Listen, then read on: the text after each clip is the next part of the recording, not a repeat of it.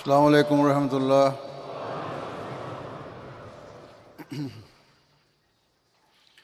أشهد أن لا إله إلا الله وحده لا شريك له وأشهد أن محمدا عبده ورسوله. أما بعد فأعوذ بالله من الشيطان الرجيم.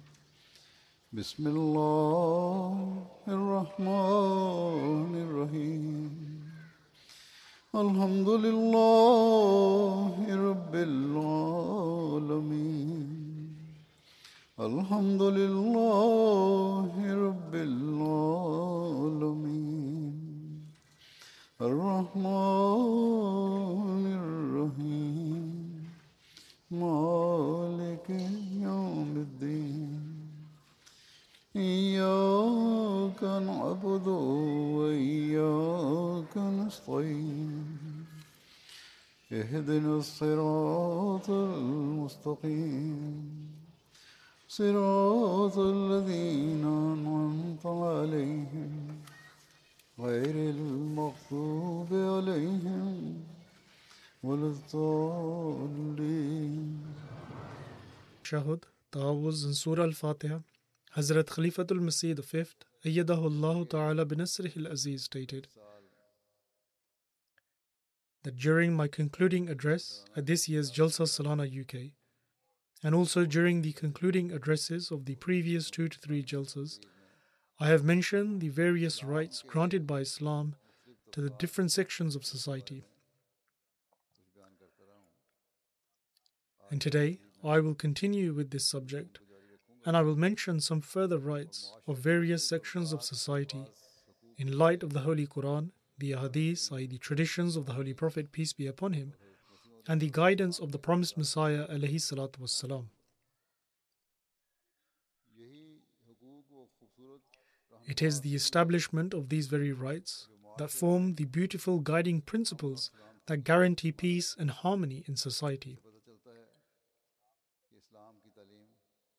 And from these we can learn how beautiful the teachings of Islam are, which grant rights to every section within a society.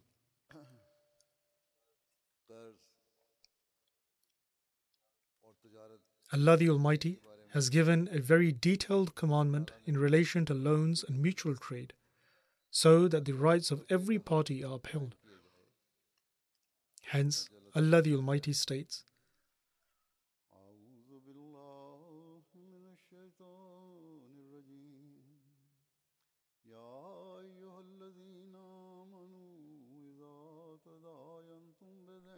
This is a very detailed verse of the Holy Quran and the translation of it is as follows O ye who believe, when you borrow one from another for a fixed period, then write it down. And let a scribe write it in your presence faithfully. And no scribe should refuse to write, because Allah has taught him, so let him write, and let him who incurs the liability dictate, and he should fear Allah, his Lord, and not diminish anything therefrom.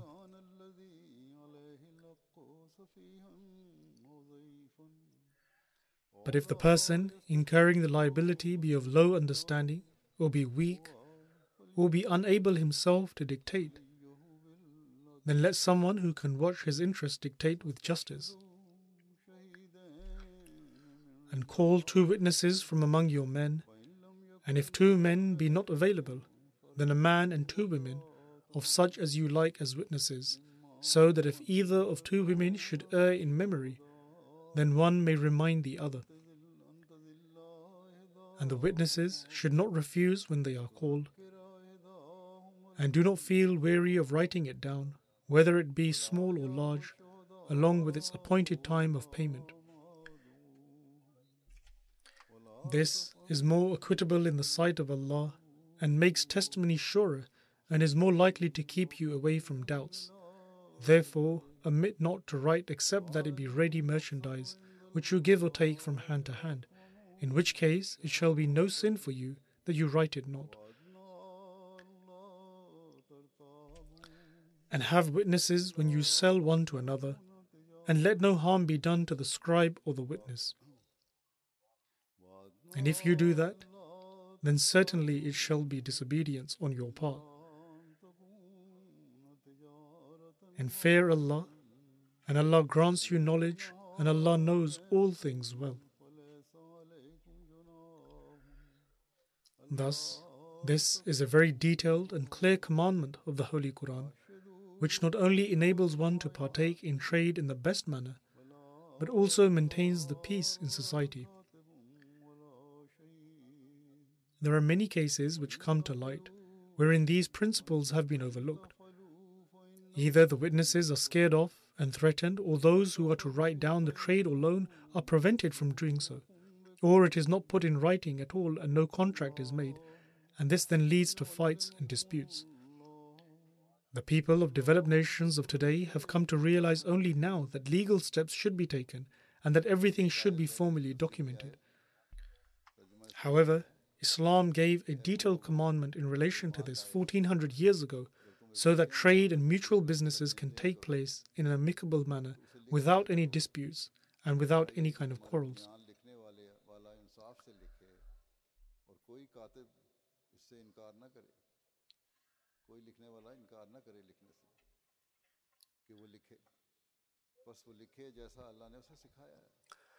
Then, how concerned should one be to pay off one's debt in relation to this, we find in the narrations an incident related by the Holy Prophet, peace and blessings of Allah be upon him.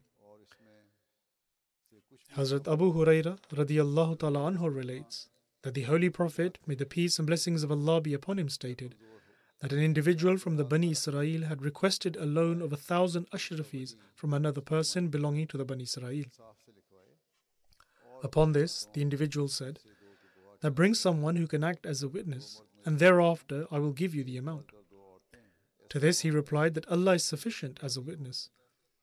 Upon this, he then said that present your guarantor. And he again replied that Allah is sufficient as a guarantor. He then said that indeed you have spoken the truth, and so he gave him the money as a loan until an appointed time. In other words, he loaned him the money under the guarantee and testimony of Allah the Almighty. The person who took the loan traveled by sea and completed his work. And following this, he searched for a ship to return and thus reached the person within the time frame he had set. In other words, to return and be able to pay back the loan. However, he could not find any ship to sail on. And so, in the end, he took a piece of wood, carved it, and placed a thousand ashrafis and a letter addressed to his friend inside it. He then covered that piece of wood and took it to the sea and said, O my Allah, you indeed are aware that I borrowed a thousand ashrafis from such and such individual. And he asked me for a guarantor, and I said that Allah is sufficient as a guarantor, and he was satisfied after hearing your name. He then asked me for a witness, and I said that Allah is sufficient as a witness, and he was satisfied after hearing your name. And I tried very hard to find a ship in order to send his money to him, but was unable to find one. And now I hand this money over to you. And after saying these words, he placed the piece of wood into the sea, and it floated out into the sea.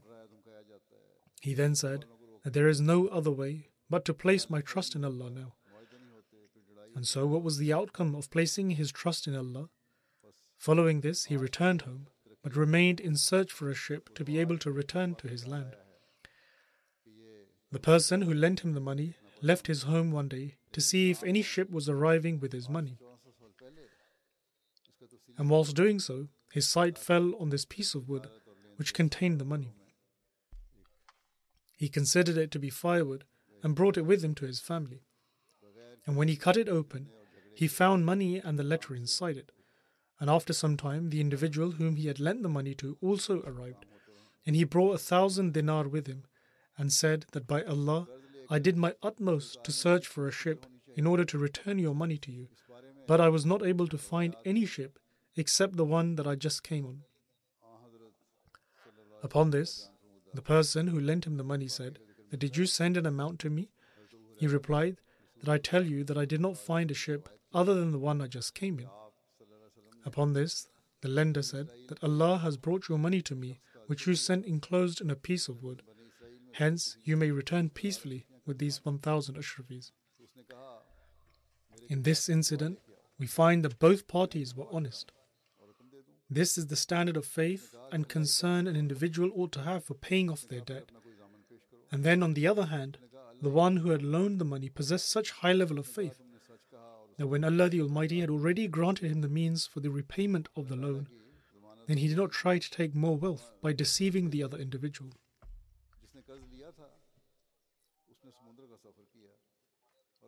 Thus, these are the standards we must possess, and it is through these standards that we can then perfect our faith and become those who fulfill their pledge of allegiance, i.e., their Bai'at. Thus, everyone among us who does business or takes loans must analyze themselves in this regard. Then Islam establishes the right of giving respite to those who have taken a loan. Hazrat Abu Hurairah radiallahu ta'ala anhu narrates that the Holy Prophet, peace and blessings of Allah be upon him, said, He who grants respite to a person who has taken a loan and is experiencing straitened circumstances, or who remits his debt, will be given a place under the shade of God's throne on the day of judgment. And on that day there shall be no other shade except the shade of his throne. How excellent a guarantee is this for a believer who is concerned about attaining a place in the shade of God's throne. These are the matters which establish a beautiful society. Yet many issues arise, and many disputes take place where people deceive one another, or refuse, or efforts are made to receive double the payment and this is why they resort to litigation. Therefore, these things should not take place in our society. Rather, we should establish a beautiful and pure society. Hazrat Aisha radiallahu ta'ala anha narrates that the Holy Prophet, peace and blessings of Allah be upon him, would often seek refuge from being in debt and from sin. I asked him that, O Messenger of Allah, peace be upon him, why do you often seek refuge from being in debt? He replied that one who is in debt utters falsehood and breaks his promise. Now, the Holy Prophet, peace be upon him, could never commit such acts. However, he was merely teaching a lesson and giving advice to his people that after taking a loan, one should not lie or break their promise. Rather, they should speak the complete truth when taking a loan and to also keep their intentions pure. There are many people who, when they possess the means to pay off their debt, act evasively and utter lies upon lies. Therefore, every person in debt must realize their responsibilities.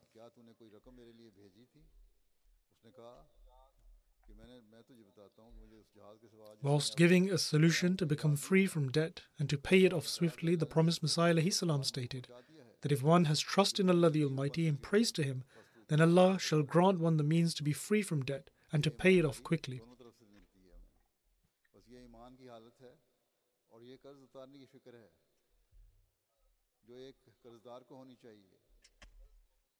Once a person sought prayers from the promised Messiah salam in relation to his debt and stated that I have a lot of debt, pray that it is paid off.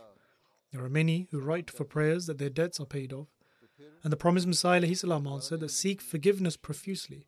This is the way for a person to be alleviated of their sorrows. And istighfar, i.e., seeking forgiveness, is the key to success. What was the noble example of the Holy Prophet, peace and blessings of Allah be upon him, when it came to fulfilling a debt? Once, a Jew came to whom the Holy Prophet, peace be upon him, owed a debt, and he started to use harsh words. And even though the period for paying off the debt had not yet been completed, and there was still some time to fulfill it, the Holy Prophet, peace be upon him, even then apologized and sent a companion to go to a person and take a loan from him in order to pay off the debt of the Jew. When the Jew was using harsh words, the companions became enraged with him, and some of them were prepared to punish him. However, the Holy Prophet, peace and blessings of Allah be upon him, stated that do not say anything to him. I have to pay off his debt, and it is his right to ask it of me. Whilst explaining this incident, the promised Messiah والسلام, writes that when this incident took place, the Holy Prophet, peace and blessings of Allah be upon him, had become the ruler over Medina and the neighboring areas. And the entire area was under the rule of the Holy Prophet, peace be upon him, and he governed there. And so every person can understand how great a sacrifice of honor it was for the Holy Prophet, peace and blessings of Allah be upon him, to tolerate the harshness of this Jew. Hence, the resulting effect of this was that after witnessing such humility and level of justice of the Holy Prophet, peace and blessings of Allah be upon him, that very same Jew became a Muslim. The importance of ensuring one pays off their debts is evident from the following narration, in which it is stated that it was morning time when people were carrying a deceased on their shoulders. The family members requested the Holy Prophet, peace be upon him, to offer the funeral prayer of this deceased. And the Holy Prophet, peace be upon him, asked, Did this person have any outstanding debts? They replied that he owned only two dinars. Such was the poverty of these people that they could not afford to even pay off two dinars. However, the Holy Prophet, peace be upon him, refused to offer the funeral prayer and said that they themselves could lead the funeral prayer of this individual. The Holy Prophet, peace be upon him, would not lead the funeral prayer for one who was in debt. Hazrat Ali radiallahu ta'ala was also present at the time and felt that perhaps the deceased individual would remain deprived of the blessings of the prayers of the Holy Prophet, peace be upon him.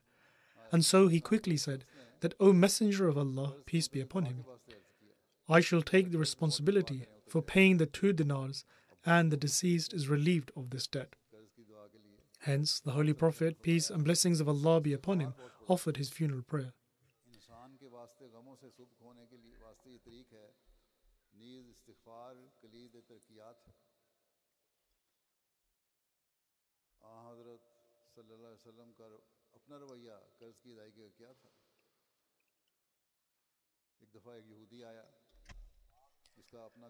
Then the Holy Prophet, peace and blessings of Allah be upon him, said to Hazrat Ali Jazakallahu khaira, that may Allah reward you with goodness, and may Allah the Almighty free you of your debts, just as you did so for this brother of yours. Every deceased has made a pledge as a result of their debt, and whoever alleviates a deceased of their debt, Allah the Almighty shall free them of their debt on the day of judgment. Hence, this is the importance of repaying one's debts. And this is the standard that behoves a true believer, whereby they have sympathy for others who have to pay off their debt. Hazrat Ali radiallahu ta'ala showed sympathy so that the deceased was not deprived of the prayers of the Holy Prophet, peace be upon him. And this is also the responsibility of the one in debt, as they should be concerned about paying it off and strive their best to pay the debt off on time rather than trying to delay it.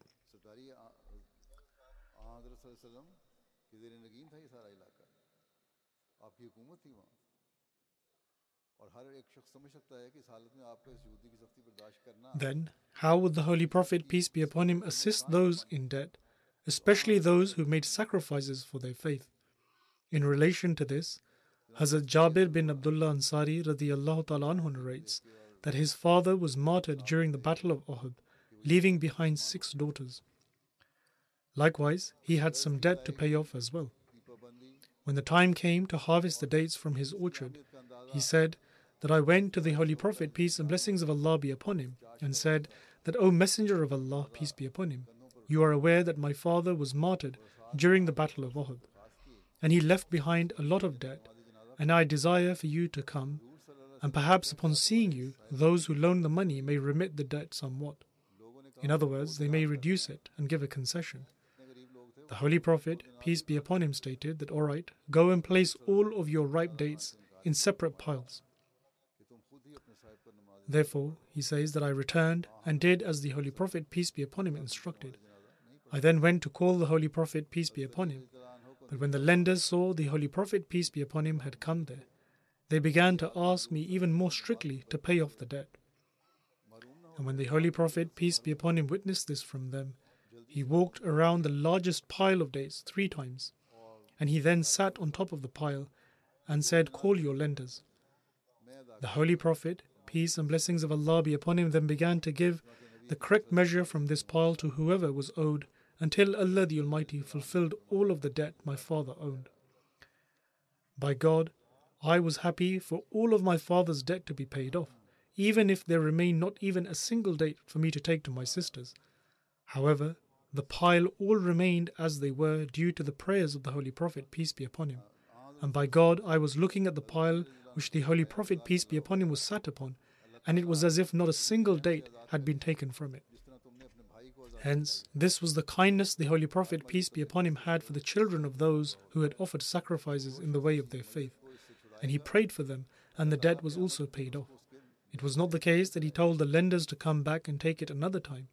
Rather, he paid it off, and the children also received their share of the wealth.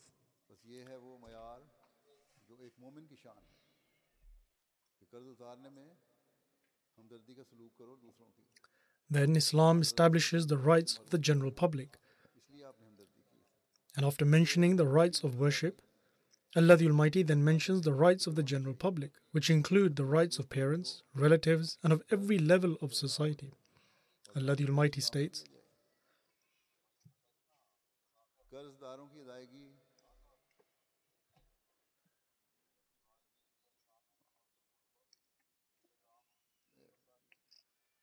की अदायगी के लिए आ हजूर सल्लल्लाहु अलैहि वसल्लम किस तरह मदद फरमाया करते थे ख़ास तौर पर वो लोग जिन्होंने दीन के लिए कुर्बानियाँ दी हों इस बारे में हज़रत जाबिर बिन अब्दुल्ला अंसारी रवायत करते हैं And when we took a covenant from the children of Israel, you shall worship nothing but Allah and show kindness to parents and to kindred and orphans and the poor and speak to men kindly and observe prayer and pay the zakat.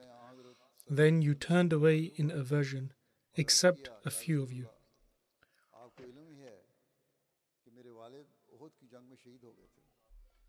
By giving this example, the Muslims have been told to adhere to this instruction. Hence, all forms of rights have been mentioned here. The beauty is that these are not limited only to close relations and relatives, or to a limited section of society, or those who are deprived. Rather, the commandment is to treat all of humanity with kindness and to fulfill their rights. This is the beautiful teaching that can ensure peace in the world. The believers of previous prophets forgot their teachings. However, Muslims have been instructed not to forget this. Rather, they must always be mindful of it. And as for us, who have also accepted the Imam of this age, who through the revival of Islam informed us once again about the teachings of Islam and took an oath from us, i.e., the Bai'at, to adhere to these very teachings, then this commandment applies to us.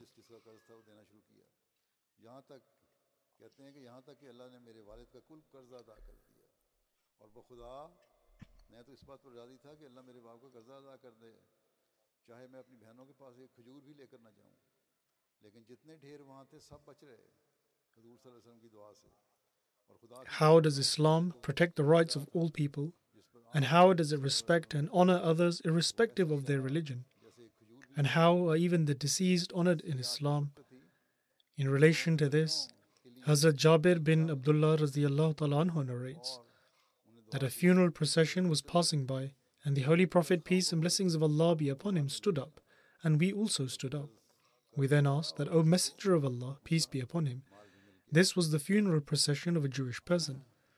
The Holy Prophet, peace be upon him, said that whenever you see a funeral procession, you should stand. What difference does it make, irrespective of whether it was a Jewish person or not? If a funeral procession is passing by, then you must stand out of respect. The clerics in Pakistan, along with the government, raised the slogan of Islam today and proclaimed to be the followers of the Holy Prophet, peace be upon him. And despite this being the commandment of the Holy Prophet, peace be upon him, yet they exhume deceased Ahmadis from their graves, and they hinder their funerals from taking place or from their burials taking place. And this is their condition, and this is why the country is in this state. If only these people saw reason. Then Hazrat Anas radiallahu relates that the Holy Prophet, peace be upon him, said that none of you can be considered a believer until they prefer for their brother that which they prefer for themselves. This is an excellent example for fostering love and affection and the fulfillment of rights of others. In light of this, can there still be unrest in society, where one strives to fulfill the rights that they owe and strives to fulfill the rights of their brothers? What are those rights? They are to like for others that which one likes for themselves. Abu Nazra narrates that the following narration was relayed to him by someone who heard the Holy Prophet, peace be upon him, say in a sermon during the days of the Tashriq that, O people, there is no doubt that your Lord is one and your Father is one. Listen well, an Arab does not have superiority over a non Arab. and nor does a non Arab have superiority over an Arab. A white person does not have superiority over a black person, and nor does a black person have superiority over a white person, save on the basis of righteousness. Thus, if there is no superiority, then all people exist as brothers, and we should respect one another. Such a commandment cannot be found in any other religion. Then the promised Messiah salam, has emphasized this matter in his conditions for the oath of allegiance, i.e., the Bai'at. In the fourth condition of the Bai'at, it highlights how the rights owed to one another and humanity at large are to be fulfilled. Under the fourth condition, the promised Messiah salam, states that to the creation of Allah generally, and Muslims specifically, one does not cause any kind of undue harm on account of their natural impulses, neither by tongue nor hand or by any other means. The promised Messiah والسلام, further states, Showing kindness and compassion to all people is a great form of worship, and this is an excellent means for attaining the pleasure of Allah the Almighty. The promised Messiah والسلام, further states, However, I have observed that a great deal of weakness is shown in this aspect. Others are looked down upon, and they are mocked. It would be quite the feat on their part if they were to simply even ask about the well being of others or help others in times of difficulty. Thus, today it is our duty to establish the highest standards of compassion for others and then spread these same standards and inform the world. The promised Messiah والسلام, further states Morals are the true adornment of any progress, and according to my understanding, this is the very aspect of fulfilling the rights of others which strengthens the aspect of fulfilling the rights of Allah. If one exhibits high morals, then they are able to fulfill the rights of others, and when they fulfill the rights of others, then the rights owed to Allah the Almighty are also strengthened. And this draws one's attention towards Allah the Almighty. The promised Messiah salam continues One who treats others with good morals, then God does not let their faith go to waste. When a person does something for the sake of God's pleasure and is compassionate towards their weak brother, then this sincerity strengthens their faith.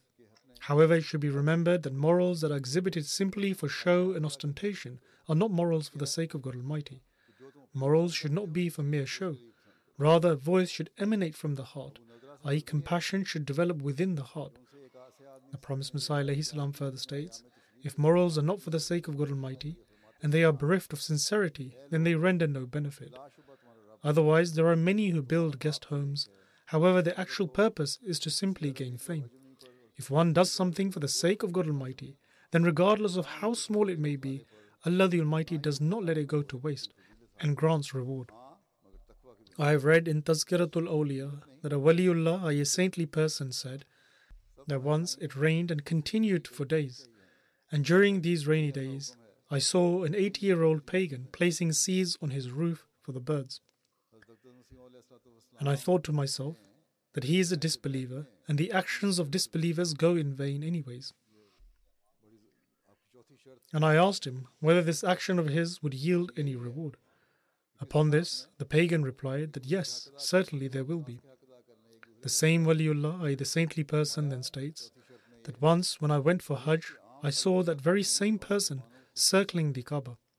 And the old man recognized me and said that you see, did I not receive a reward for those seeds?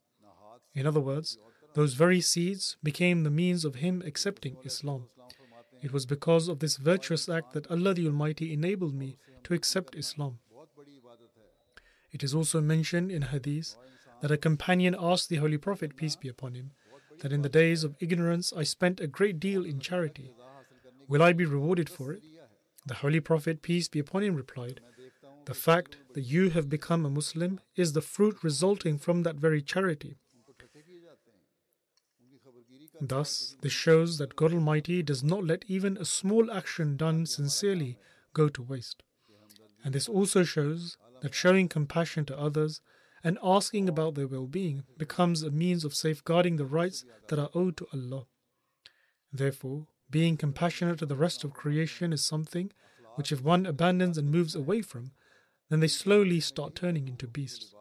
This is the very basis of a person's humanity, and one can continue being considered a human so long as they are kind hearted and are good in their treatment of others and do not allow for any sort of discrepancy in this regard. The promised Messiah states, खुदा ताला उसके ईमान को ज़ाया नहीं करता जब इंसान खुदा ताला की रज़ा के लिए काम करता है और अपने ज़ईफ भाई की हमदर्दी करता that whosoever killed a person who did not kill an innocent person, or kills a person who did not act rebelliously to disturb the wider peace of society, nor created discord within the earth, then it is as if he has killed all of humanity. In other words, unjustifiably killing someone is tantamount to killing all of humanity in the sight of God. These verses make apparent the gravity with which Islam regards the crime of unjustly killing someone. These days, the extremist Muslims remain engrossed in needless bloodshed, whether it's the Taliban or others. Are they serving Islam? These people are defaming Islam. They are spreading disorder and usurping the rights of others. And this is exactly why they are in the grasp of Allah the Almighty's chastisement. Whether they see reason or not, and whether they understand or not, they have already become subject to being seized by Allah the Almighty. The promised Messiah salam states, Achievement of the excellence of faith consists of just two components one, honoring the commandments of God, and two, kindness towards God's creation. The first essentially relates to one's heart and to God. That is, the first has to do with the heart and God Almighty. That is, to uphold the greatness of God's commandments and to understand and recognize and act upon them.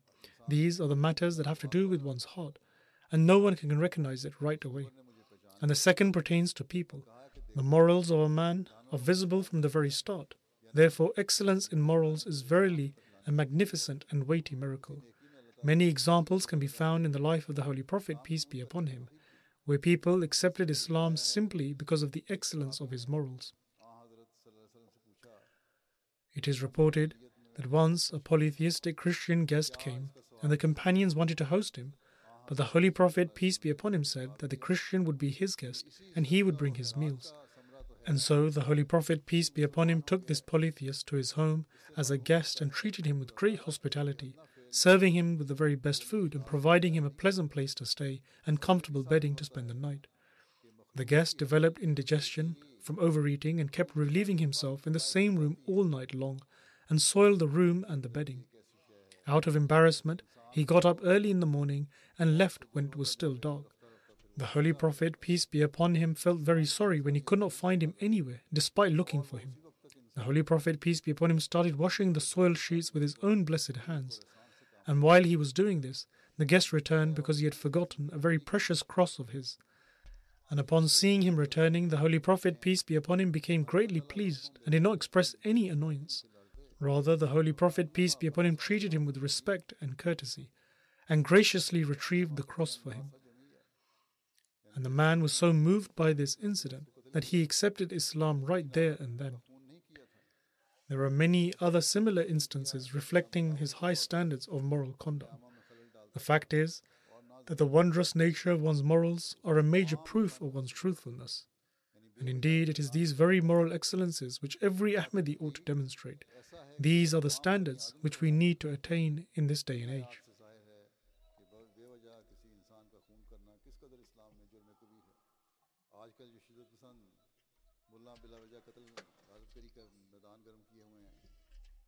Taliban ہیں یا دوسرے ہیں کیا یہ اسلام کی خدمت کر رہے ہیں یہ لوگ تو اسلام کو بدنام کر رہے ہیں फसाद फैलाकर लोगों के हकूक़ को सब कर रहे हैं और इसी वजह से अल्लाह ताला की पकड़ के नीचे भी हैं चाहे इनको अकल आए या ना आए या समझें या ना समझें लेकिन है अल्लाह ताला की The promised Messiah والسلام, states, It is our principle to have sympathy for the whole of mankind.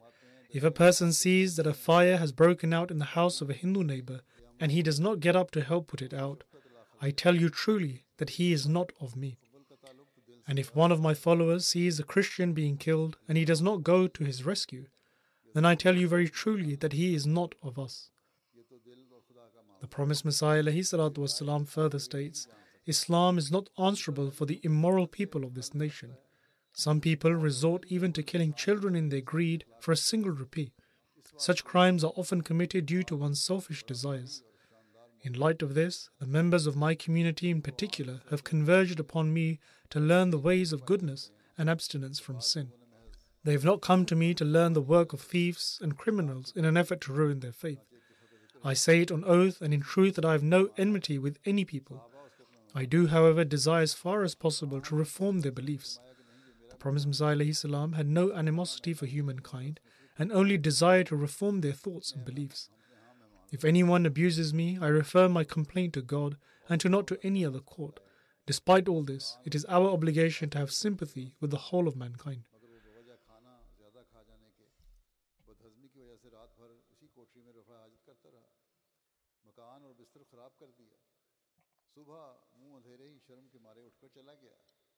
مگر جب حضرت صلی اللہ علیہ وسلم نے تلاش کی اور وہ نہ ملا in the history of Islam, what efforts have the Khulafa made towards fulfilling the rights of humankind? We find brief details about the efforts made in the time of Hazrat Umar ta'ala in the following manner. That Hazrat Umar made great strides towards the betterment and well-being of humankind. He constructed canals to facilitate farming and provide water for the benefit of the people. The canal of Abu Musa, which was nine miles long, was constructed from the Dajla River to Basra, and the Makkal Canal was also dug from the Dajla River. And upon Hazrat Umar's instruction, the Amirul Mu'mineen Canal was also built, which connected the River Nile to the Red Sea. In 18 Hijri, when a drought came upon Arabia, Hazrat Umar wrote to Hazrat Amr bin al As for aid, and because the distance was great, there was a delay in the arrival of aid. Hazrat Umar summoned Amr and said, Connect the River Nile to the sea so that there is never another drought in Arabia. After returning, Amr had a canal constructed from the Red Sea to Fustat, which allowed ships to travel to Jeddah from Medina's harbour. This canal was 29 miles long and was prepared within a span of six months. Hazrat Amr bin As intended to connect the Mediterranean Sea and the Red Sea, which were 70 miles apart, by constructing a canal close to Firma. However, for fear that pilgrims would be looted by the Greek, Hazrat Umar radiallahu ta'ala anhu did not agree to this plan. However, if permission was given to Amr bin Alas, then the credit for the Suez Canal would have gone to the Arabs.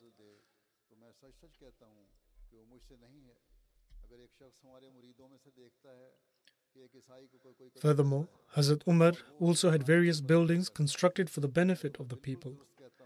Today, it is said that Europe provides such amenities to people.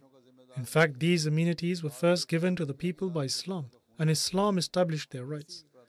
And if today Muslim governments learn from this and begin to act upon this, then their internal discord would be resolved. Among the structures constructed by Hazrat Umar, there were mosques, judicial courts, army barracks, offices which worked on a national level for the betterment of the country, roads, bridges, guest residences, security outposts, homes, and so on. In all the places along the route between Mecca to Medina, there were water wells, shelters, and outposts.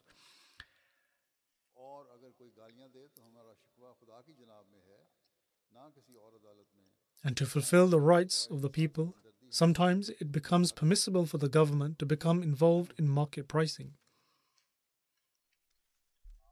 In Islam, it is impermissible to lower the price of goods below the usual rate because this can harm other businesses and lead to unrest.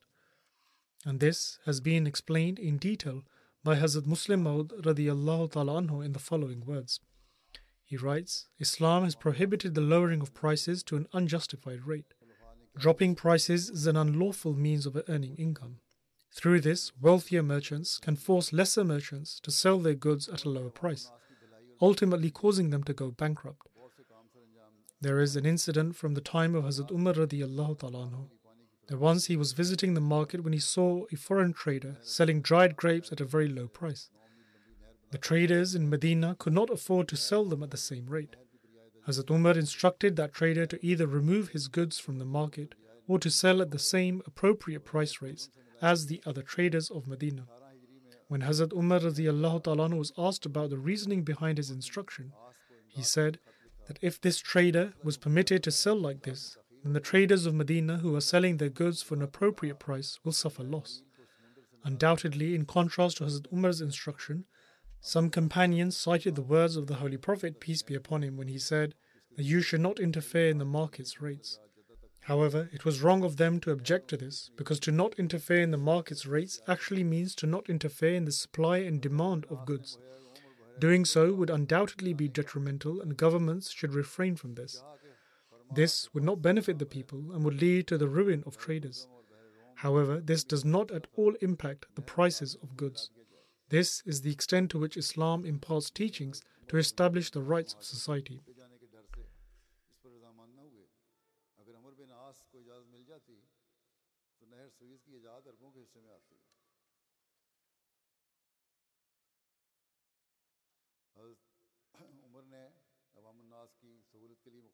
जनता करवाई आज Europe को कहा जाता है कि देते हैं को ये इस्लाम में सबसे पहले ये सहूलतें दी गई उनके हक कायम किए गए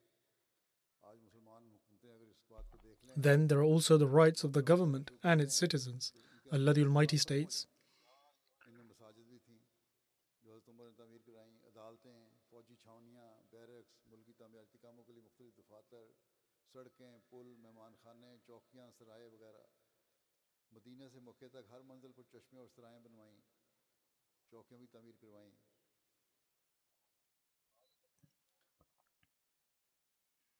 That is, O ye who believe, obey Allah and obey His Messenger and those who are in authority among you.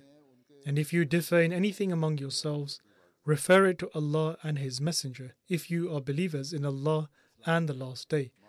That is best and most commendable in the end.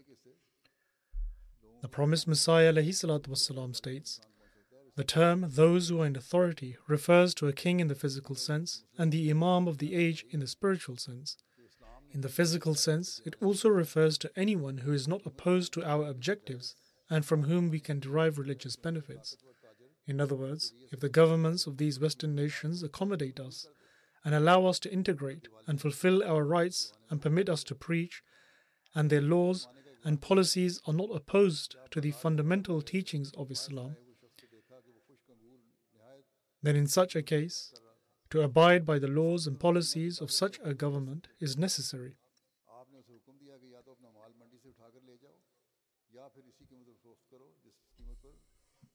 جس مناسب قیمت پر مدینہ کے تاجر فروخت کر رہے ہیں and there should be no unlawful practices taking place, and nor should one consider themselves free to do as they please, because they are under a kafir government. It is an injunction of Islam to obey the Amir, i.e., the leader. However, it has also ensured that you do not deviate from the fundamental teachings of Islam. Hazrat Ali radiallahu ta'ala anhu relates that once the Holy Prophet, peace be upon him, sent an army and appointed someone as its leader. The leader started a fire and commanded everyone to jump into it. Some people were intending to jump into it, whereas others expressed that they were fleeing from it. In other words, they questioned as to why they should go into the fire. And so they refused and returned back. This incident was mentioned to the Holy Prophet, peace and blessings of Allah be upon him.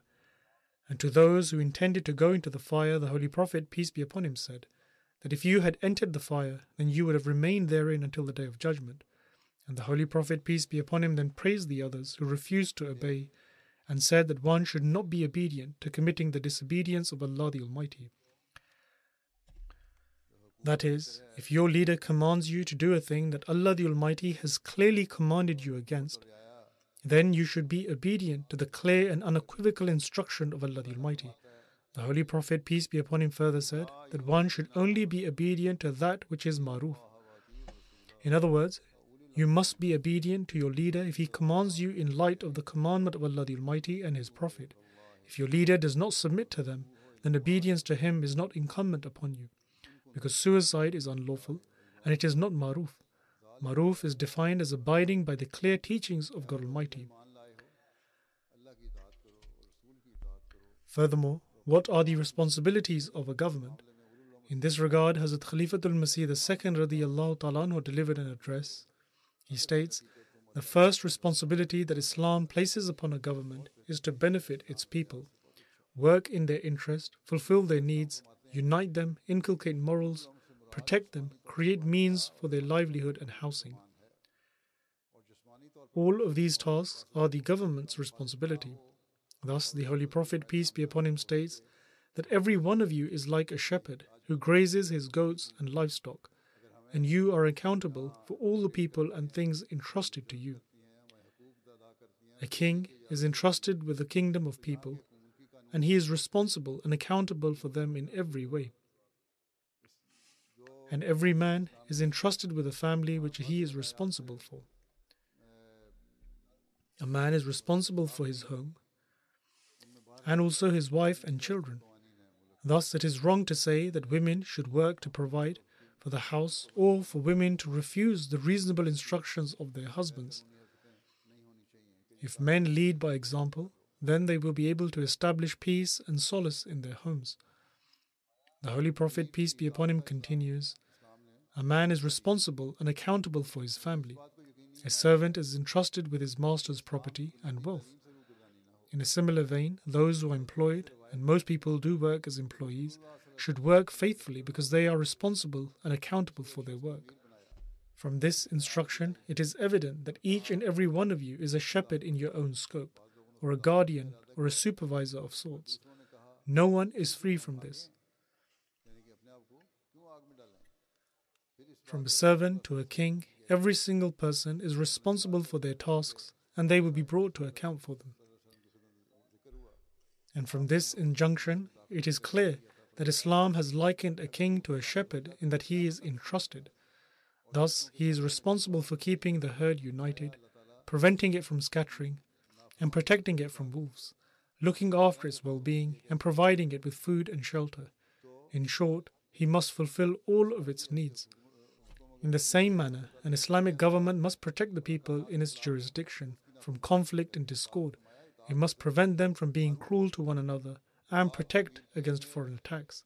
It must look after all of its people's needs, whether the needs pertain to education, upbringing, food, housing, health, or anything else. Thus, if our Muslim government becomes mindful of these principles, then these disorders, unrest, protests, coups, strikes, and wars which occur every so often will no longer take place. If only the Muslim leaders were to follow the Islamic commandments. This is a general teaching. However, aside from this, there is also some detailed commandments in that the Muslim government is responsible for providing every individual with food, clothing, and shelter. These are very basic needs which the government has been made responsible to provide. And if they fail to safeguard that which they have been made responsible for, then that thing cannot survive.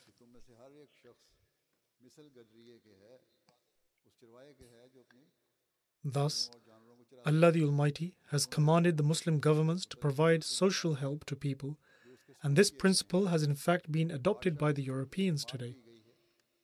Without shelter and food, one's physical life cannot function, and without clothing, one's moral and civilized way of life cannot function.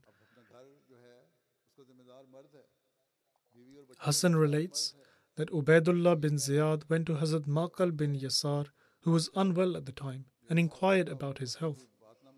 Upon this, he replied that I shall narrate a hadith, which I initially was not going to.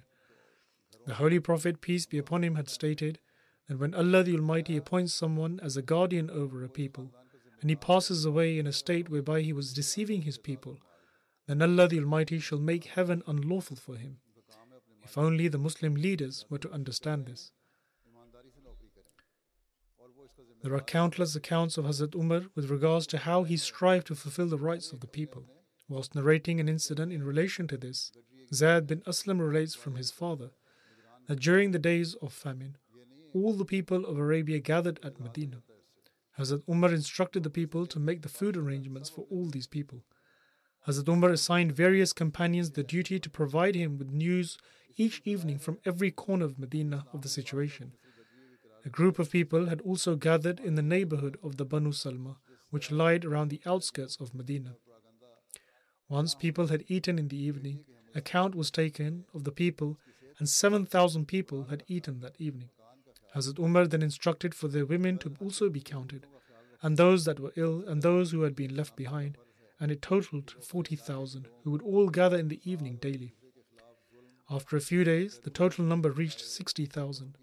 and all of these people remained in Medina until Allah the Almighty had caused it to rain.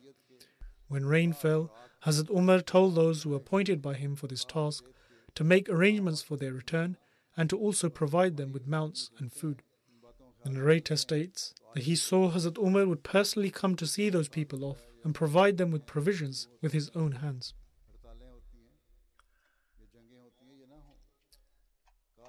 Then the following is written in relation to how Hazrat Abu Bakr anhu would identify the rights of the people and his guidance as to how they should be fulfilled and how he maintained justice. It is said that during the lifetime of the Holy Prophet, peace be upon him, the followers of other religions were given protection by the Muslim lands and their rights were enshrined through written declarations. Hazrat Abu Bakr not only maintained their rights, but he also endorsed them with his own seal and sign as well. Thus, in his era, the inhabitants of the lands which were conquered were given almost the same rights as those enjoyed by the Muslims. The words of the pact that was established with the people of Hira were as follows that their cloisters and churches shall not be destroyed. However, the actions of the Muslims of today are such that they already are destroying the churches and the cloisters, and now they are even destroying our mosques. The pact further stated that their cloisters and churches shall not be destroyed, nor shall any fortress be destroyed which they use to defend themselves when the enemy attacks. And the sound of blowing from the horn which they would use for the purpose of calling their people to worship shall not be banned. And they shall not be banned from displaying the cross on the occasion of their religious festivities. This is actually a very detailed pact. However, only those wordings have been quoted here which testify to the extraordinary display of religious tolerance by the Muslims and during the era of the first caliph, the rate of jizya or tax was very reasonable and only applied to those who were capable of paying it. As such, out of 7,000 inhabitants of Hira, a thousand were completely exempt from this, and the rest only had to pay 10 dirhams per year. And among the conditions in the pact was that those who became elderly, disabled, or destitute would be exempt from paying the jizya, and the treasury would take care of such people. Can anyone present such an example in history which was free of any kind of prejudice and had such care for the welfare of its people? Today, even if the governments provide for their people, they still do not fulfill the rights of the people as they were done in the earlier times in Islam. On one occasion, Hazrat Umar radiallahu explained the responsibilities of the leader and those under them in a narration. Hazrat Salma bin Shihab Abadi says that Hazrat Umar bin al-Khattab said, that, O people, there are certain rights that we have over you, and even in our absence you are to act in good faith, as this is our right. That is, it is the right of the government for its people to act honestly and sincerely, and to assist us in all good works.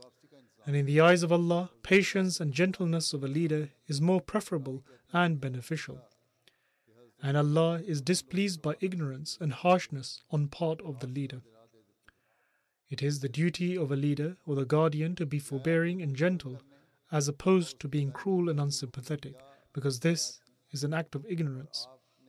Hence, where the Holy Prophet, peace and blessings of Allah be upon him, had advised the people to remain within the degrees of the law, at the same time he advised the leaders to discharge their duties. To what extent was the Islamic government mindful of discharging the rights of the people? Abu Qabil narrates that Hazrat Amir Muawiyah had appointed a man named Abul Jaysh to look after the needs of the people. And so he would visit different gatherings and ask if anyone had a child newly born or if anyone had any guests. When he would obtain this information, he would note it down in a register and then arrange for their provisions. If only the Muslims of today took note of this and established these rights, then peace would be established through it. Instead of cutting each other's throats, they would align their sayings and their actions and exhibit the beautiful teachings of Islam. But they will never understand this until they accept the Imam of the age. May Allah the Almighty grant them wisdom. And may Allah the Almighty enable us to understand these rights in accordance with the Islamic teachings and ensure we discharge the responsibilities that have been placed upon us. As I mentioned previously, from time to time I have been explaining the details of the various rights within Islam, and mentioning the details of the rights of every member of society. Up until now, over the past few years, I have mentioned close to 25 different rights. Discharging these rights is the fundamental principle of every peaceful society and can guarantee to establish peace in the world. Islam is the only religion which has mentioned about how to discharge these rights in such details and guided us on this subject. Thus, every Ahmadi must bring about a pure transformation within themselves and be mindful of discharging their duties. But at the same time, there is a need to spread these teachings throughout the world. There is a need to show the world the beautiful teachings of Islam and there is a need to explain these beautiful teachings to both Muslims and non Muslims. Hence, every one of us should understand our responsibilities and try our level best to carry them out. May Allah the Almighty enable us to do so. We will now pray. May Allah the Almighty take all the participants of the Jalsa to their homes safely, and may He enable everyone to adopt everything they have learnt from here as part of their lives. Secondly, I would like to mention that the government here, although has announced that COVID has finished here in Germany, however, even in these days I have come to learn from some people that they have caught the illness. Therefore, everyone should take precautions and take the homeopathic medicines if it is not prohibited here by the government. In fact, they are not prohibited here. Therefore, everyone can take it on their own accord. May Allah the Almighty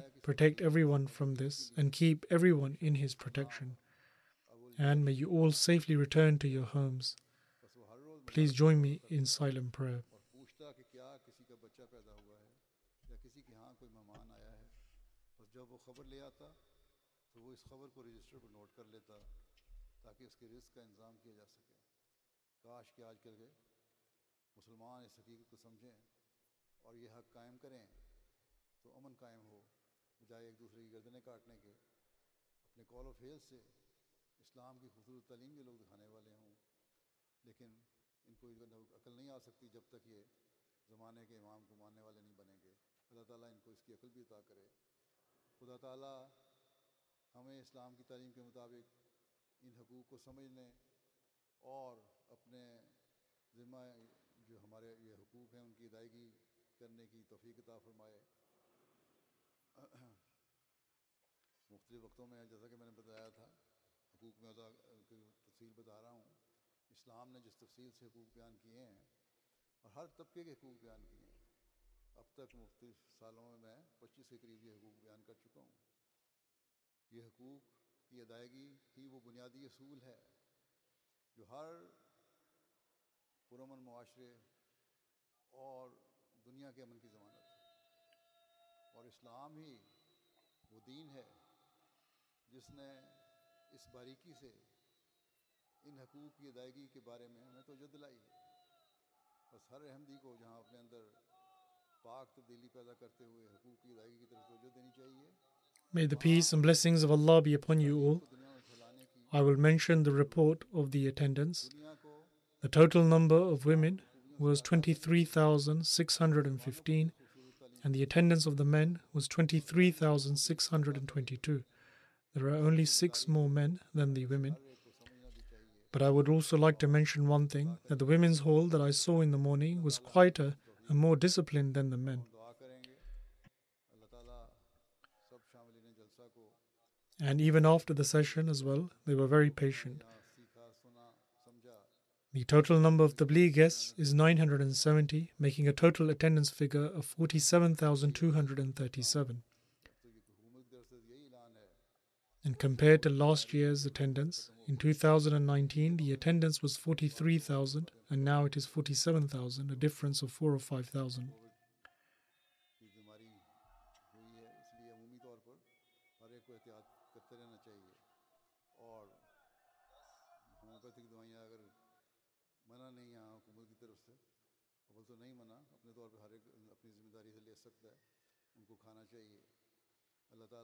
سب کو اس سے محفوظ رکھے اور سب کو اللہ تعالیٰ اپنے حفظ و مان میں رکھے اور خیریت سے اپنے گھروں کو جائیں، دعا کر لیں۔